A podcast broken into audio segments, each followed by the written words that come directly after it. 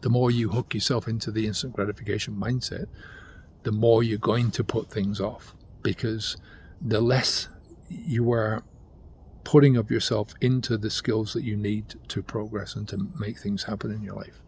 You know, I really believe that the instant gratification mindset is one of the biggest things that's going to hold you back in life. You know, there's many different things that will um, that will put a barrier in your way, but uh, I'm not talking about instant gratification uh, as a thing that you do, as a thing that you do as part of um, your life. Like we all need gratification. We all take our gratification in the moment, you know, um, that reward that you get for the end of something that you've done well. But uh, the problem is when you take that to the extreme, and that is your, um, that is the thing that you do every day, right? Uh, every day you instantly gratify yourself.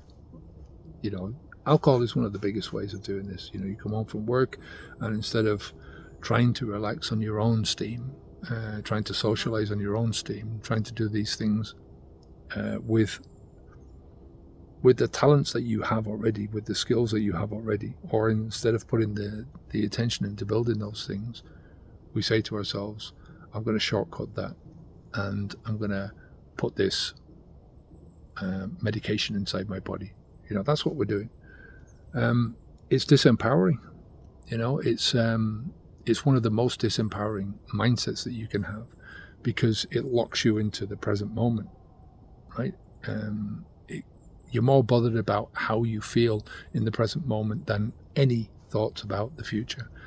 You know, it's that short term gain, the long term pain. You know, you often hear people in the gym saying, no, short term pain, long term gain. You know, if you want to put on the muscle, you've got to put the put up with the discomfort in the moment. Same thing with anything in life. If you want to move forwards, you want to make something of yourself, you've got to put up with the discomfort in the moment, and then you'll get the rewards in the future.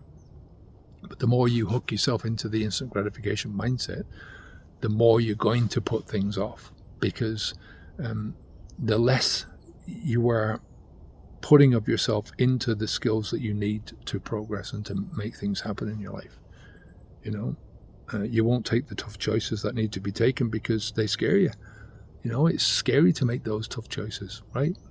It's, um, you know, think about all the things that could possibly go wrong. So you stay in your cocoon, in the in the instant gratification cocoon, in the uh, comfort zone, right?